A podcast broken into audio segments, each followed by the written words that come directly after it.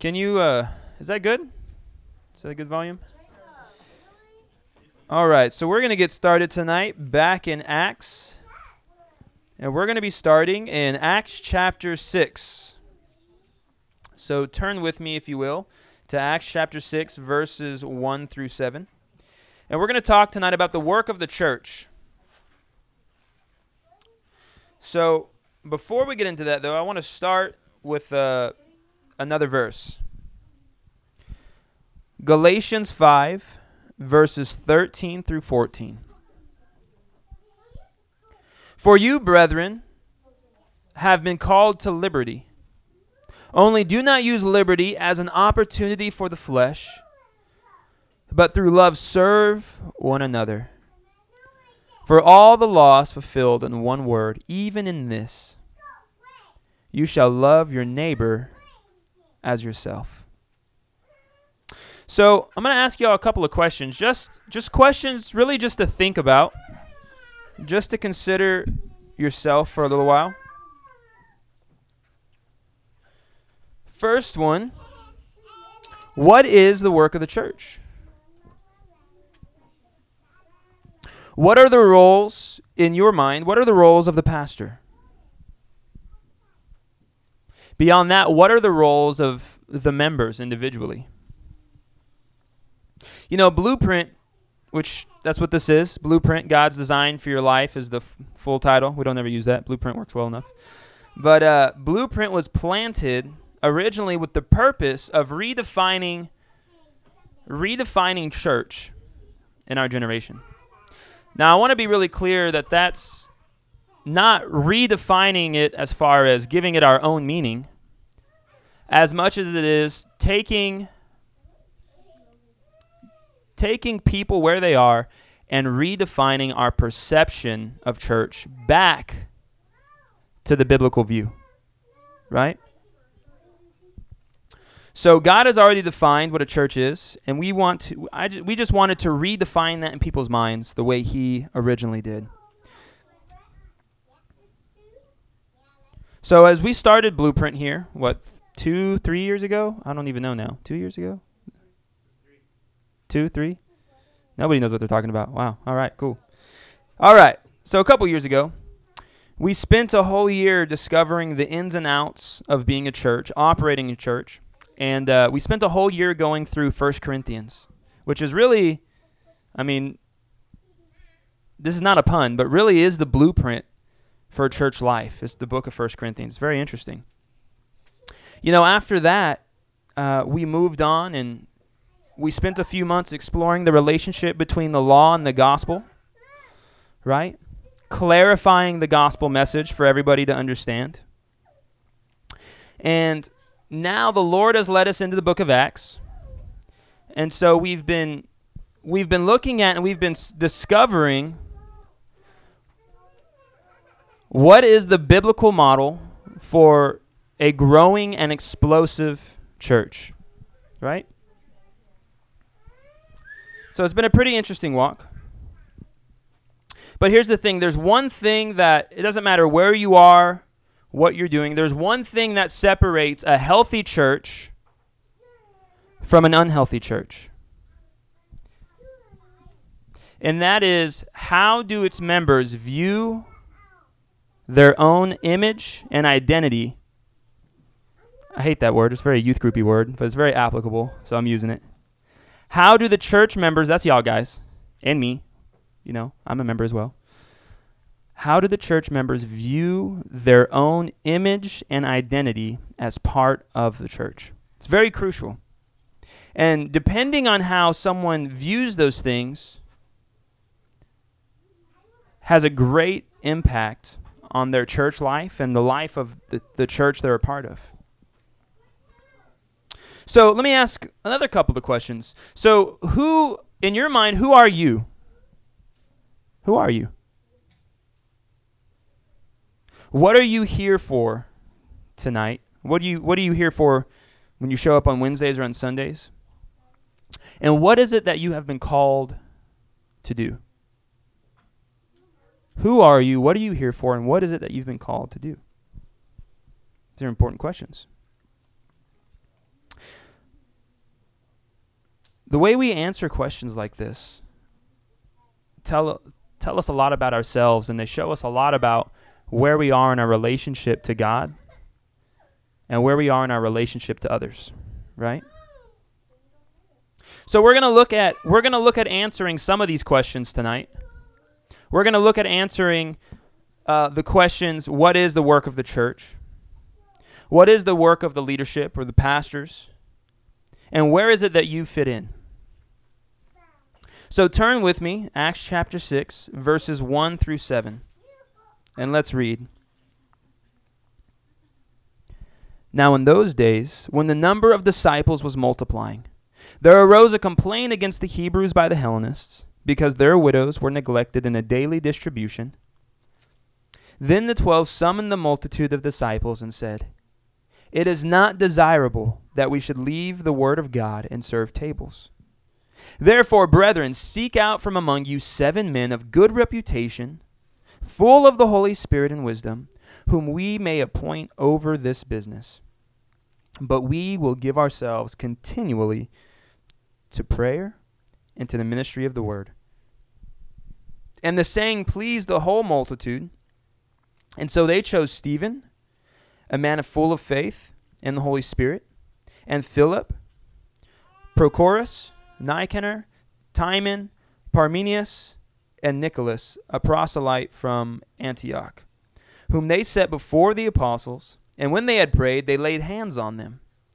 Then the word of God spread, and the number of the disciples multiplied greatly in Jerusalem, and a great many of the priests were obedient to the faith. Okay. So let's look at this for a minute. Let's jump back to, to verse 1. So now in those days, these same times that the apostles are, are rising up and doing many wonders, the same time as the, the church is beginning to grow, it says, When the number of disciples were multiplying, there arose a complaint against the Hebrews by the Hellenists because their widows were neglected in the daily distribution. So let's talk about that for a second. I want us to pass this up. So, what's really going on here? How many of you know what the difference between Hebrews and Hellenists are? Anybody? Okay. So Hellenists were yeah, they were mostly Greek. Okay? So they may be Jews, but they probably speak Greek, and many of uh, many Hellenists had even accepted some of the Greek culture a little bit. Maybe they were raised that way, um, whatever. So there's a little bit of a cultural difference. Okay, and trust me, the Jews the Jews would be real would be real clear that there was a difference between them and the Hellenists, even if it was just a little bit. Okay? And so here we have these all these Jews, some of which, you know, are, a little bit more Greek than uh, than the Hebrews. And they feel like the Hellenists feel like that their widows are being neglected as food and, and, and items are going out. Okay? So they feel like there's some bias is basically what's going on. So that's the first thing. The second thing is just realizing what does this say about the state of the church? Okay, so the church has been growing.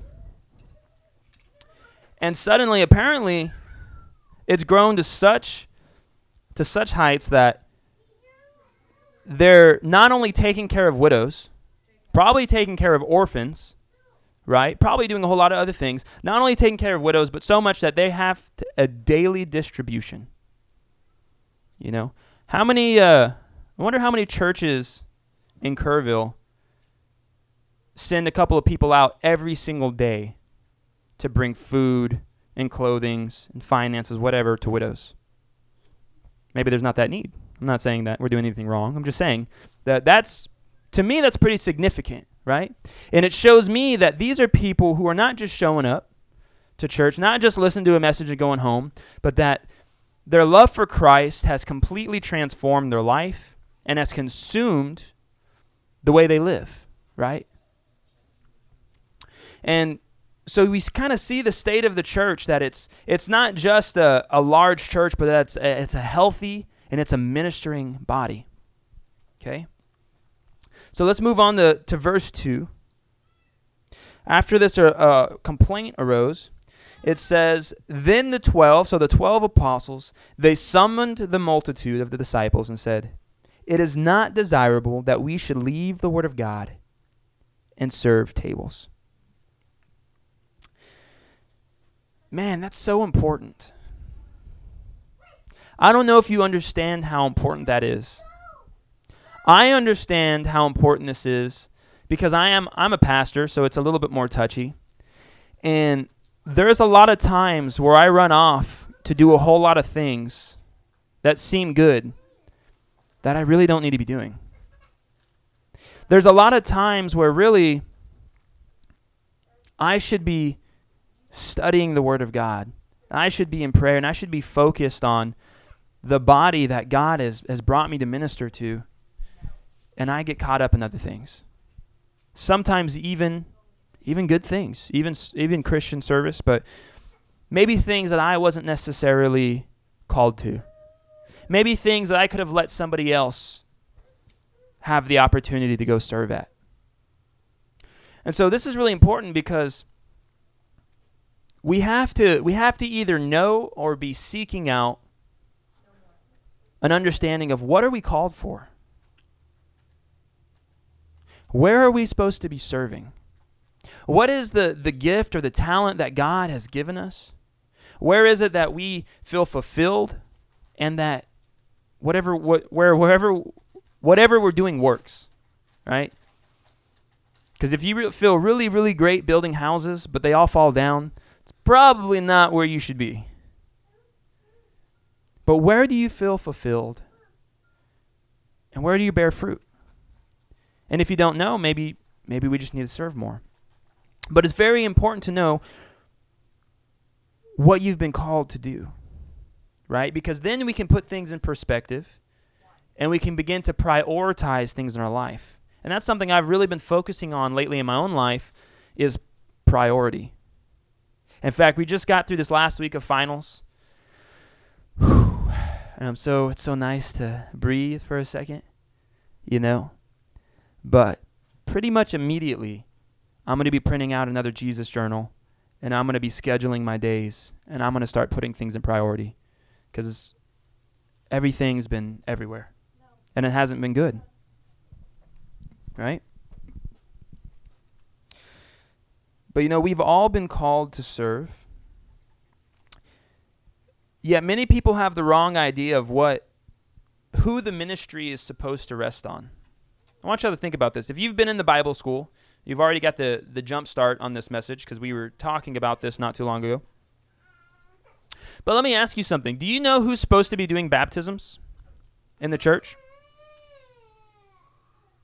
Do you know who's supposed to be uh, sharing Christ in the workplaces? Do you know who's supposed to be feeding the hungry? Who's supposed to be clothing the homeless and taking in orphans? The body of Christ. Now, that doesn't mean Friendship Bible, you know, you just give away the number and let them call the pastor and he'll take care of it. No, no, no, no. Doesn't mean you send them to First Baptist. It doesn't mean you send them to Trinity. This building is not a church unless you're in it.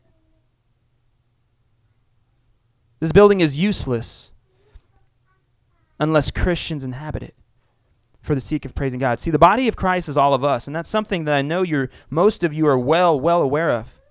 But that is where the ministry rests on the shoulders of the body, the individual members. Not just the head, not just one hand, right? Not just the pastors. I want you to look at something. Ephesians, I've got it on the bottom of the list if you want to scroll down. Um, Ephesians chapter 4, verses 11 through 16. It tells us something about how church should actually operate. And in Ephesians 4 11 through 16, Paul writes this and he himself gave some to be apostles, some prophets, some evangelists, and some pastors and teachers. Now listen to this, verse 12.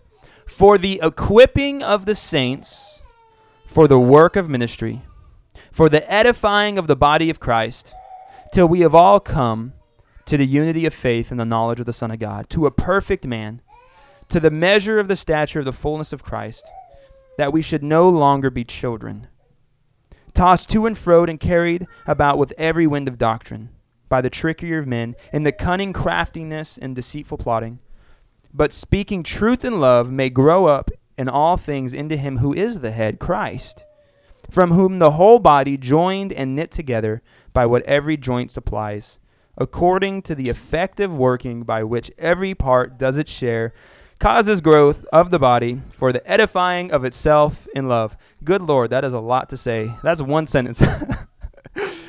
uh, that's Paul. But let's break that down just a little bit. And what is he saying? Go back to verse 12. In verse 11, it said, He himself gave these apostles, prophets, teachers, things like that. In verse 12, for the equipping of the saints for the work of the ministry. So God gave these, these men, these pastors, these leaders to equip saints to do work of the ministry. So who who are saints? Well, biblically speaking, in 1 Corinthians 1 2, it says that saints are all who in every place call on the name of Jesus Christ. So next time I say, hey, so who are biblically speaking, who are who are saints? I want everybody to do this. This guy, this gal, and that guy too. Yeah. The Bible calls anyone and everyone who trusts themselves to the Lord Jesus Christ a saint. Because they're people being sanctified. That's all it means. Whatever, whatever you've heard in other churches, whatever you've heard in denominations about who and who is not saints, those are not biblical truths, right? You are saints if you believe in Christ. And so pastors and elders are called to come along the other saints and to build them up to do the work of the ministry, to be equipped for every good work, so that then the body, a complete body, joined together and knit in, together in love, can go out and serve as we need to serve. Pretty interesting. So it says, it is not desirable that we should leave the word of God and serve tables. Now, I want you to understand something. The apostles were not too good to serve tables. Okay? That's not what they're saying. The apostles did not think they were too important to set up chairs. Trust me, I guarantee you that up to this point, that they had probably been pretty involved in all of this. Okay? The distribution to the widows were probably started by the apostles. Okay? And they're not saying that serving widows is not as important. No, no, no, no. But what they are saying, and what each one of you need to understand, is that they knew what they were called to do. And because they knew that they were called to preach the word, to be in prayer, and to to uh, plant, ch- you know, plant churches, really. They knew where their focus and their efforts needed to be. How many of y'all ever feel like you're pulled in about 17 different directions? There you go. Some people got two hands up, right? So where are you supposed to go? You just say yes to as much as you can until you can't do any of it and then you back off a couple things until it kind of works out? That's not that's not a good way to do it. I've done that. You know? What are you supposed to do? See, we need to know where where are we supposed to be serving? If you don't know, if you're sitting in the it, here today and you're like, I have no idea. I don't even know where to begin. Well, then you need to be looking where do I have the opportunity to serve? And pray and serve joyfully, and God will begin to guide you and show you as you show Him that you have that desire to be useful. And He'll put you in the right place. But for those who have some understanding, we need to shift and prune off those excess things and put things in focus. Right? And so they so that's what the they're doing. They say, "You know what?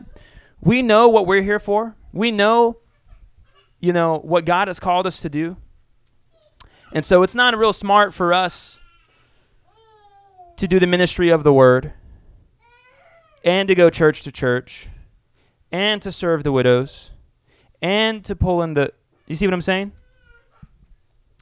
And so as Ephesians 4 says, they've equipped the saints to do the work of the ministry. So verses 3 through 5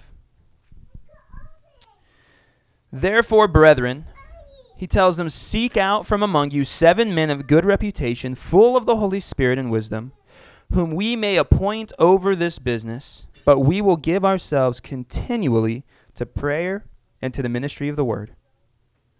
And the saying pleased the whole multitude, and they chose Stephen, a man full of faith in the Holy Spirit, Philip, Prochorus, Nicanor, Timon, Parmenius, and Nicholas, a proselyte from Antioch, whom they set before the apostles. And when they had prayed, they laid hands on them. So, this is this is not what most people, I think, going to church expect.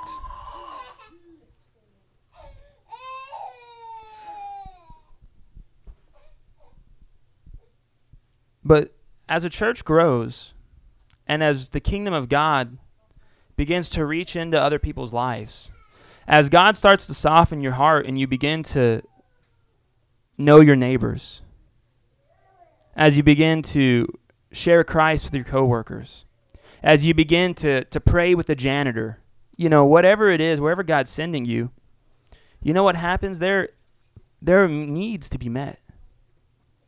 And many times, just within our own body, within our own church, there are needs to be met. So, whose job is that? Do we just hope there's enough in the church budget to, you know, knock it out we move on? No. With the apostles, that's not what they did. They realized that there was a vast ministry, and there was so much so that they needed to have a daily distribution.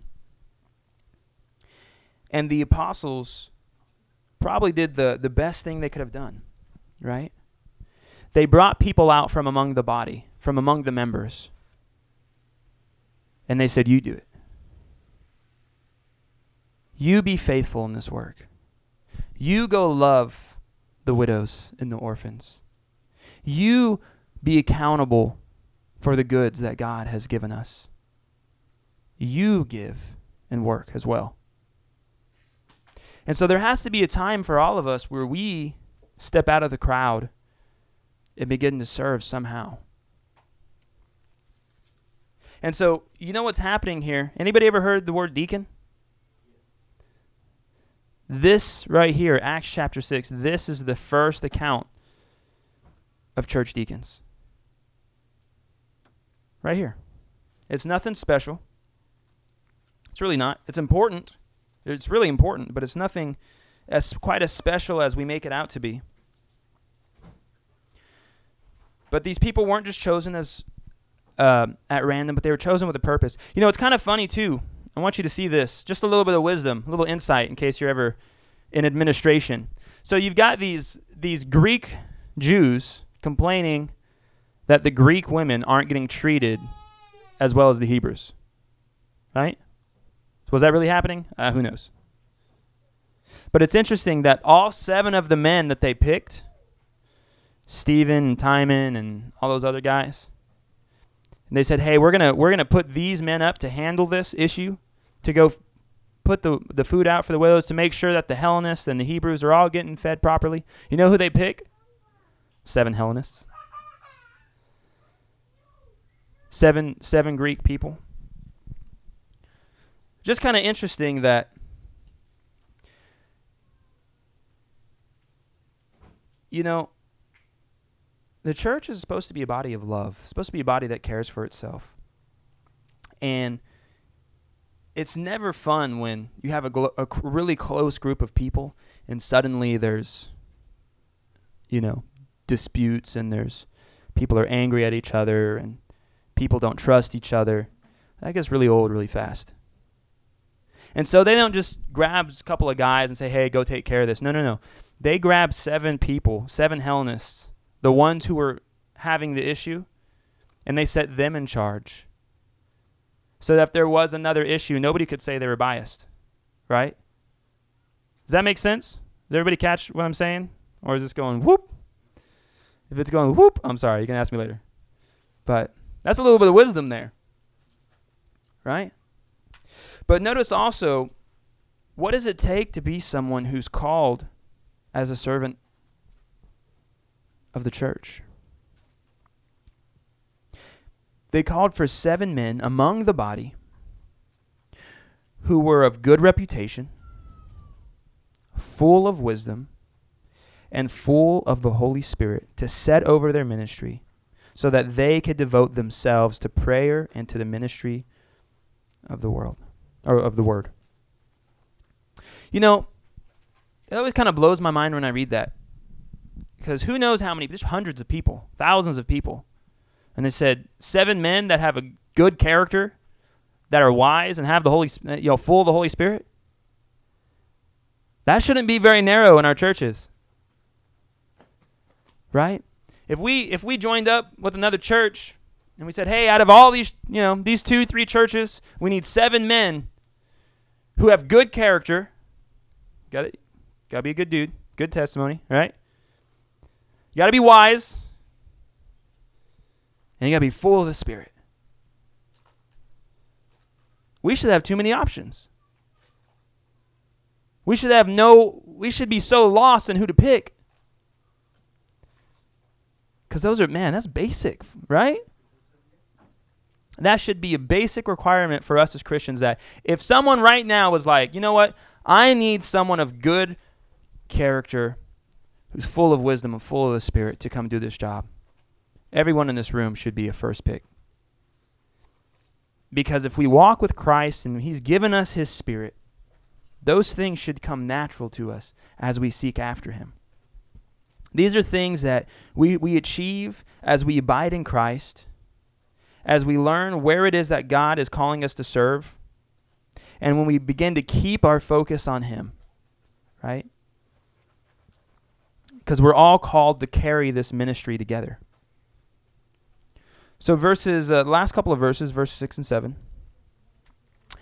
Um, once they set these people before the apostles, the apostles then had prayed and they laid hands on them. Okay? So that's basically commissioning these men into this position, saying that, yes, you know, these are the people we're going to give the authority over these things. Okay, they lay hands on them.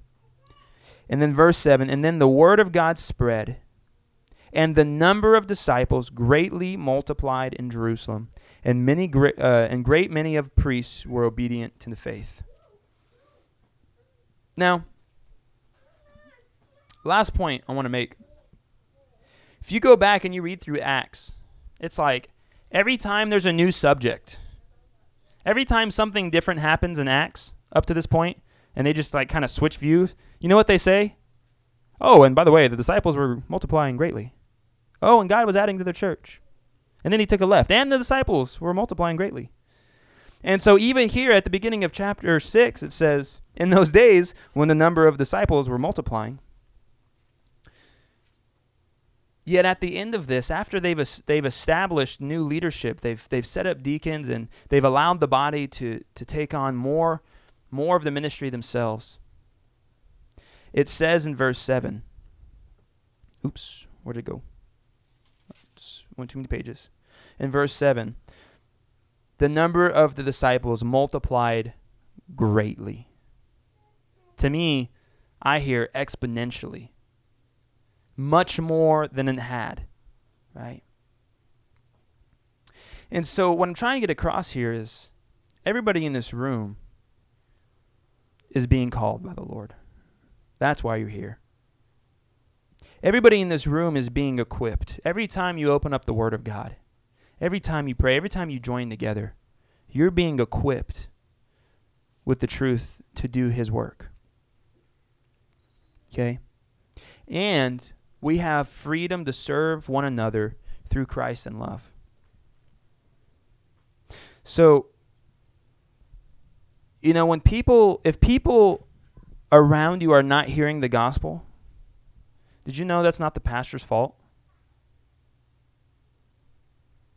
You know, if people in your workplace aren't hearing about Jesus, that's not it's not the worship team's fault. It's not the deacon's fault. Some of y'all go to bigger churches than here, so gets a little bit more a little bit more personal. But you know when when when the needs of your neighbor aren't being fulfilled, it's not the church's fault. Unless we understand that we're the church and all the bu- burden falls on us. Right? So when you realize that your neighbor is in need, you also need to realize that that's been given to you f- to fulfill. When the when there's ministry and work for the church to do for the good of others, when there's administration of goods that need to go to those who have no goods, that's been given to you to fulfill. The extension and the blessing of God's kingdom, it's already been given to you personally, and God has given it to you to give to others. And so they've been given to all of us as one body, as one work to share and to do. The work of the church, guys, is to take care of those in need, to love each other unconditionally, to bear one another's burdens, and to declare the goodness and the love of God, both in word and in deed. Why else would Jesus says, "You who have two tunics, give to one, give to the one who has none"? Why else would Isaiah 58 say to share your bread with the hungry and take in the homeless? Why else would Jesus say, if someone forces you to go mile, man, go two, just because? That's the work of the church, right? The work of the pastors, the, the elders, apostles, prophets, are simply to help build all the members up so that they can be more effective in what they've already been called by the Lord.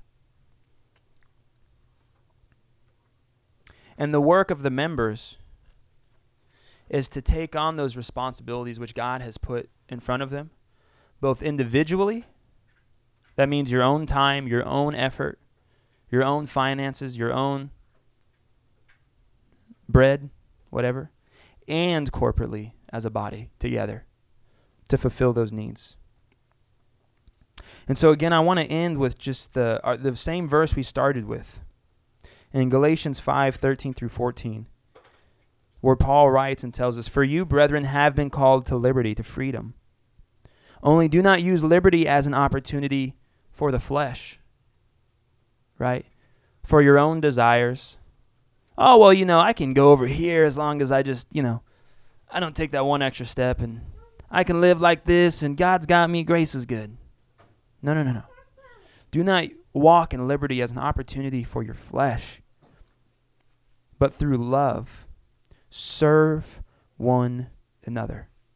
For all the laws fulfilled in one word, even in this, you shall love your neighbor as yourself. And I believe that when the members of the church, that means all members everywhere that believe in Christ, when they begin to understand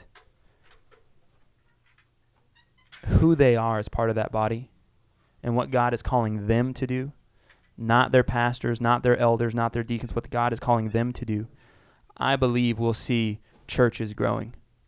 I believe we'll see more families getting saved. I believe we'll see more baptisms. I believe we'll see, you know, more love and more Jesus. And that's what I want to see more Jesus. So let's pray. Father God, I thank you so much for tonight, Lord, and I thank you, Father, that Lord, the work is the the work is great. The harvest is plentiful, Lord. But Lord Jesus, you tell us to pray for more laborers. You tell us to pray for more workers that come into the harvest. And so, Father God, tonight I do pray that from this room, Lord, from our from our little part of the body, Father God, from our little shoulder or elbow or whatever we are here, that you would call out more of these people into your work. That you would open up more of our eyes to see the harvest. That you would pour out more love into the hearts for us to give and to sacrifice and to go the extra mile, even for those who give us no thanks for it. And so, Lord Jesus, we just praise you tonight, but Lord, I pray that you allow us to praise, praise you in our actions more than our words. So, Lord, convict us and guide us in all your ways, and bless everyone here in the name of Jesus Christ. Amen.